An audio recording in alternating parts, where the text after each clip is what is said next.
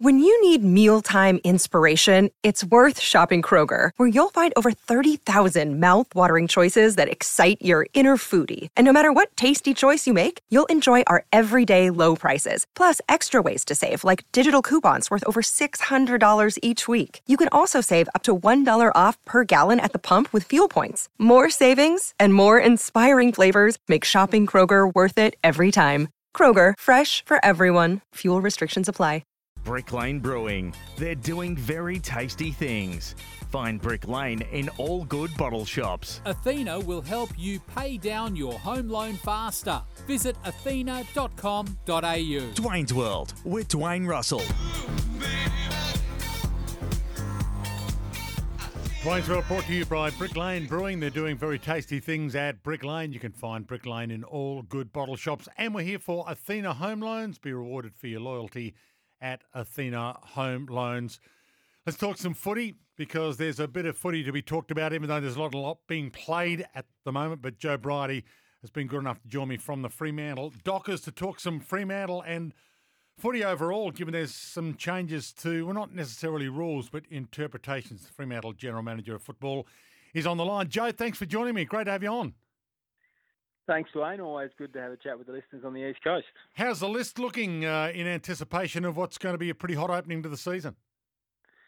It is going to be a hot opening. It's actually pretty hot over here at the moment. We've got a match in tomorrow. It's uh, 41 degrees for the boys, so it's uh, we'll bring that session forward and do it quite early in the morning. In terms of the list and the health, it's it's in a pretty good place at the moment. Probably got three or four guys that'll miss uh, that match sim tomorrow. We'll do about 100 minutes of footy, so uh, across the board, yeah, been a very warm summer over in WA, but uh, been really pleased with how the boys are going about it and the availability of having the track. So who's definitely out for tomorrow?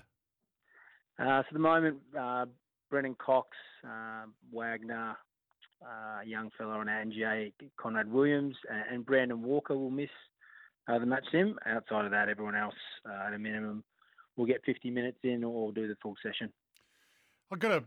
Do you read the media guide at, at all? That gets well. Everyone's got the media guide in the media because it's the media guide. But the AFL's official season guide. I don't know if you saw the opening paragraph to it this year. Did you? I haven't had a chance to read it. I'll be honest Yeah. with you, Dwayne. Let me just read from it, uh, and you can give me your reaction because the the theory is, well, the persona is that your footy club's under pressure and you you wasted an opportunity last year. But the media guide kind of emphasised that the opening paragraph is Fremantle made it onto the podium last year for one of the most disappointing teams.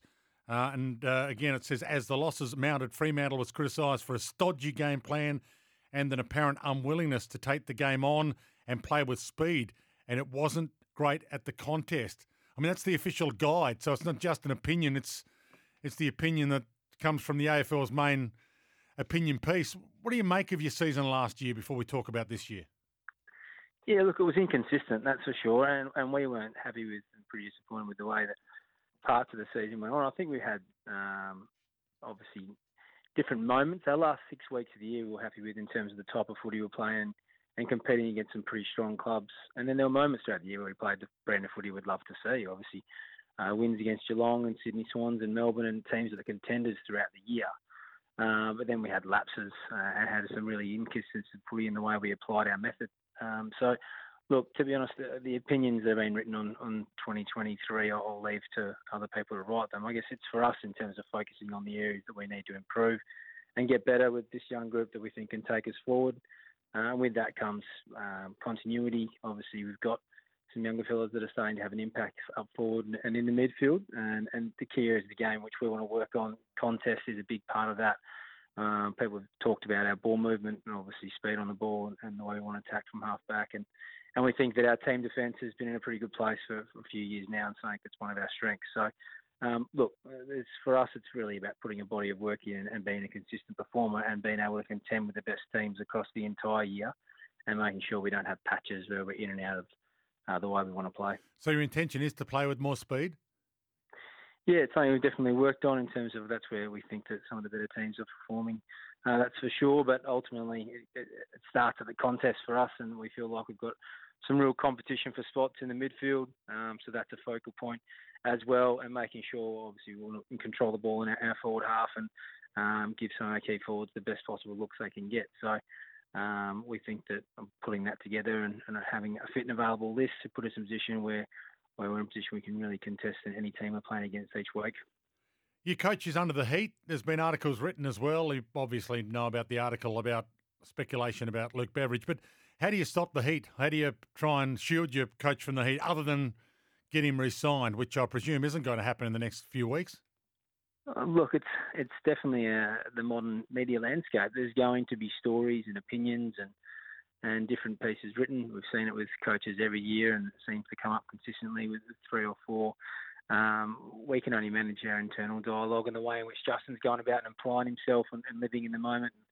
Um, from my perspective, he's been fantastic in the way that he's gone about some initiatives we've implemented across the pre-season. His engagement and connection with the playing and coaching group is really, really strong. Uh, and he's the coach that we want, um, and he's in the way he's gone about it. Um, I couldn't fault him in any way possible. So, look, we'll, we'll, let the stories be written. Our focus at this point in time is preparing for round one against the Brisbane Lions, um, and then we'll let the rest of it play out at, at the right time. Do you see him being re-signed mid-season if the body of work's good enough, just like Port Adelaide did with Ken Hinkley? Okay, he's done enough. Let's re-sign him now. Yeah, as I said, Dwayne, those, those are the conversations that we'll have over time. I, I don't think there's a point in time where I'll be talking about what, how we'll approach it. We're in constant dialogue with, with Justin through Simon, uh, and we'll, we'll, work through how that looks uh, across this year. Um, but as I said at the start, I couldn't be happier with the way in which JL is going about his role and, and applying himself as our senior coach. Different clubs have different systems, though. Chris Davies is Port Adelaide's GM of football, so he actually put a recommendation to the board – mid-season last year that Ken Hinkley be re-signed. Is that your process? Will you be? Is that what your role will be at some stage this year? Put a recommendation to the board. Yeah, well, I work closely with our board and with Simon, and work very closely with Justin. So it's it's a group discussion where we're coming together and setting out what everything looks like, uh, and the parameters in which we put in place for our season more broadly. Um, the specific discussions around Justin will come through Simon Garlick, our CEO, uh, with JL to formalise what that looks like in terms of uh, the future. How often do you present to the board per year? I know you're only new in the role, but what do you expect? Are you going to be presenting to the board, um, you know, on a monthly basis? How how do Fremantle do it? Yeah, it doesn't really change. Um, I was obviously our, previously our chief operating officer, so uh, we get in front of the board probably about six to eight times a year and talk about how the business is operating. So um, that's generally how we, we approach it every couple of months to catch up and give them an overview of, of the different functions within the organisation. How hard is the balance between trying to re-sign players like Liam Henry and Lachie Schultz and not paying overs for them when other teams offer them an extraordinary amount and a long deal? Yeah, it's obviously part of the list management philosophy in terms of what our approach is and, and making sure we can keep a group together. When we look at our group at the moment, we've got 16 players that have signed on um, beyond 2026. So there's a real strong cohort of players that um, have obviously committed to the club and are excited about the future and, and where we're taking this group. Uh, when you look at those individual players, there's different circumstances for everyone involved. Um, I think in, when any player leaves a club and player movement across the industry is something that the AFL obviously wants to see with those opportunities. Um, and it just depends on what your conversations and priorities are. Um, but also at times it also depends on the individual. Um, Lachie's a player that we've obviously mentioned, and we'd love for Lachie to stay at the club, but he had some obviously some personal circumstances that he was looking to get back to Victoria and something aligned, and and then we obviously look at everything in its own right, um, the opportunity aligned, and from our perspective, the trade was something that was viable that we could facilitate. So when Fremantle do make the eight, um, what will be the reason behind it? Will it be more of a quicker ball movement style? Will it be off the back of you know, a great All Australian kind of season from a Luke Jackson. I don't want to put words in your mouth, but when you make the eight, what will it be due to? It's a weight of numbers, to be honest. Um, I think that, as I've spoken about, games into a lot of those younger players across the boards can be really important. Uh, I think that any consistent team across the year needs a weight of numbers across the field and, and really have a strong 18 contributing week in, week out. Um, and from our perspective, that's what we're really focused on.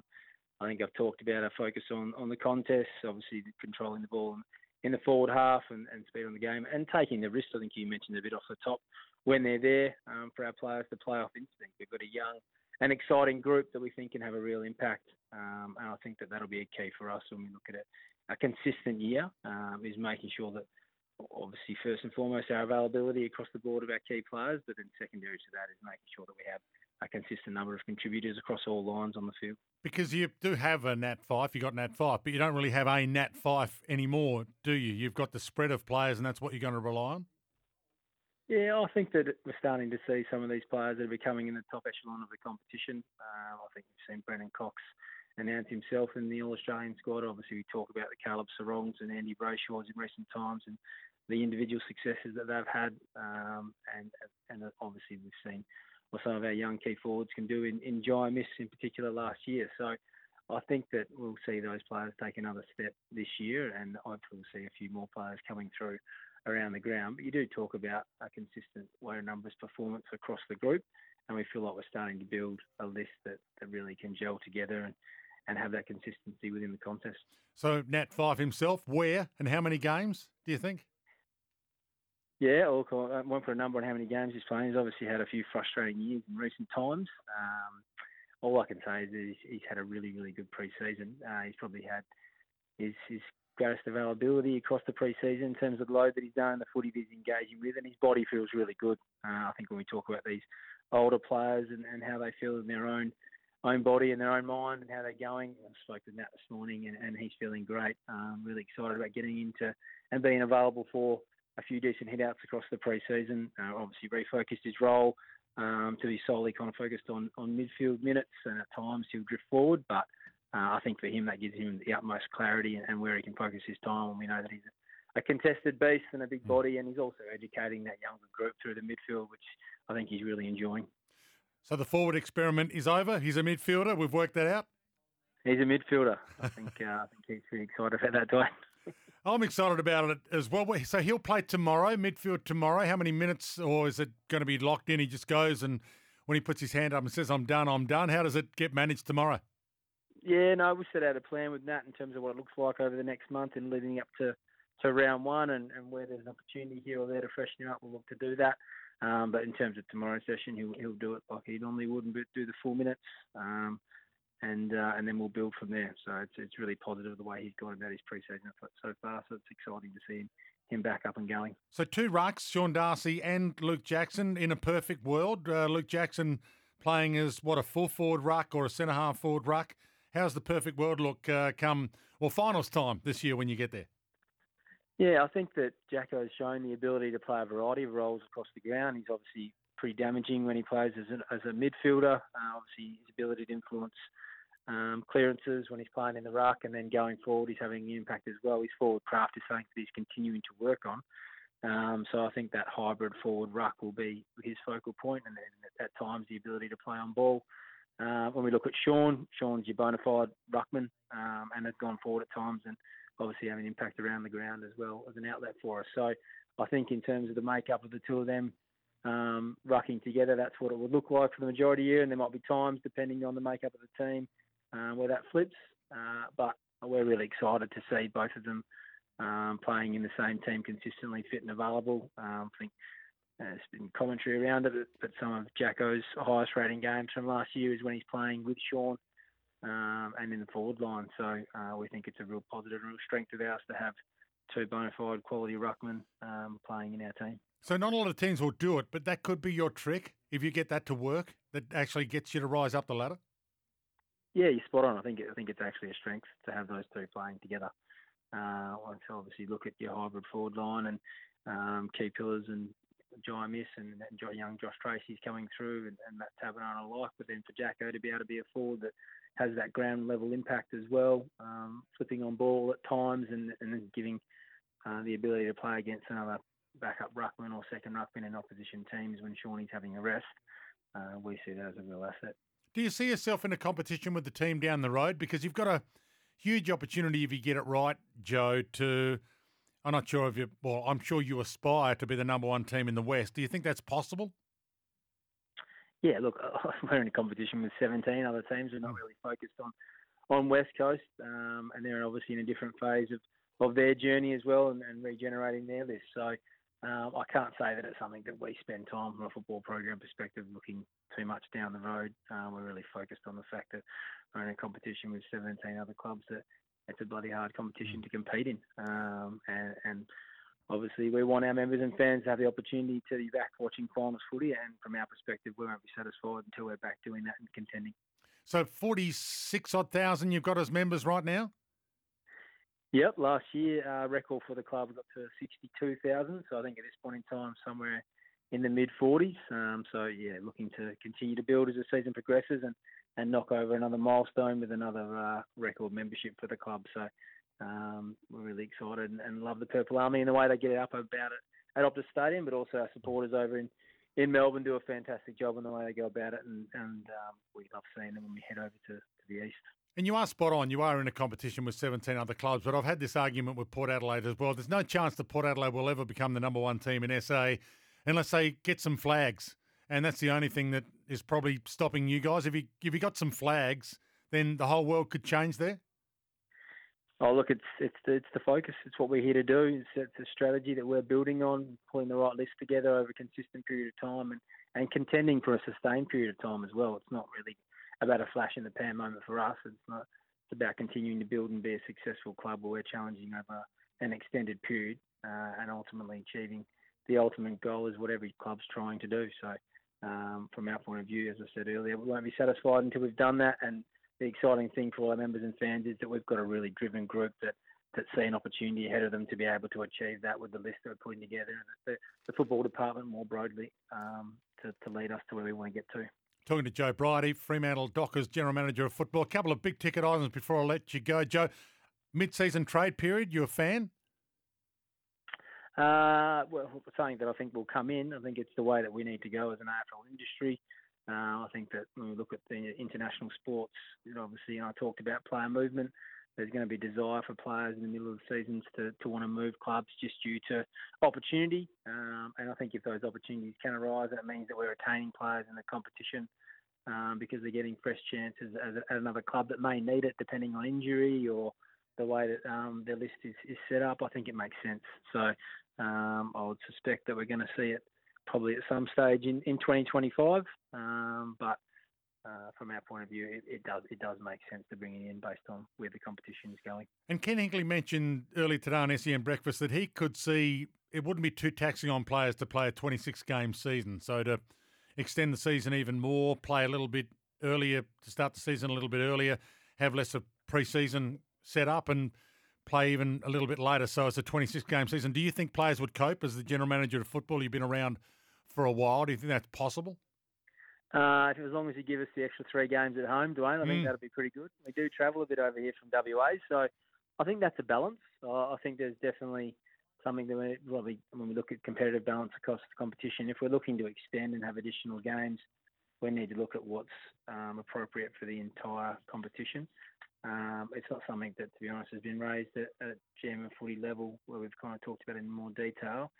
Uh, I think as the CBA progresses, there's an opportunity for that in the future, but we'd obviously need to look at as well the teams that you're playing and how we set up the fixture. So uh, I haven't had too much thought about it, but um, I'm sure we'd be more than happy to have another three or four home games in WA. Yeah, oh, it would, it would work, and I think it's a great thing that you've raised because we do need to take that into account when it comes to how much travel you do, and more travel would make it even tougher for your players. You could also have a batch of games at home where you played three or four at home. You could have a gather round at home, which would be nice. But would it be easier if you played batches of three or four in a row at home and then was away for a couple of weeks in a row?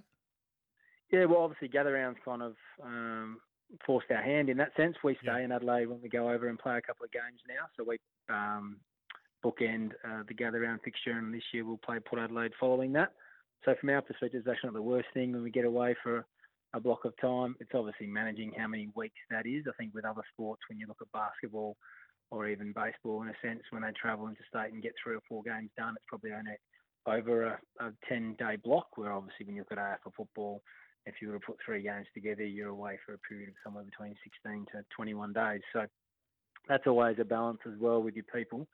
Um, but yeah, I definitely think that it's the way that our competition can go in terms of having a, a couple of fixtures interstate where you, you stay on um, in the future if we're looking to extend, and it's a way that we look to manage uh, obviously performance implications in that space. Joe, great to have you on. I really appreciate the chat. So thanks a lot for your time and good luck this year. We'll we'll see you in the finals. Fantastic. Thanks, Dwayne. All the best. Joe Brierty joining us, the Fremantle Dockers General Manager of Football. Your thoughts on that? 1300 736 736, the open line number. If you want to jump on late, 1300 736 736, the open line brought to us by Werribee Kia. The EV9 is available to test drive today at Werribee Kia.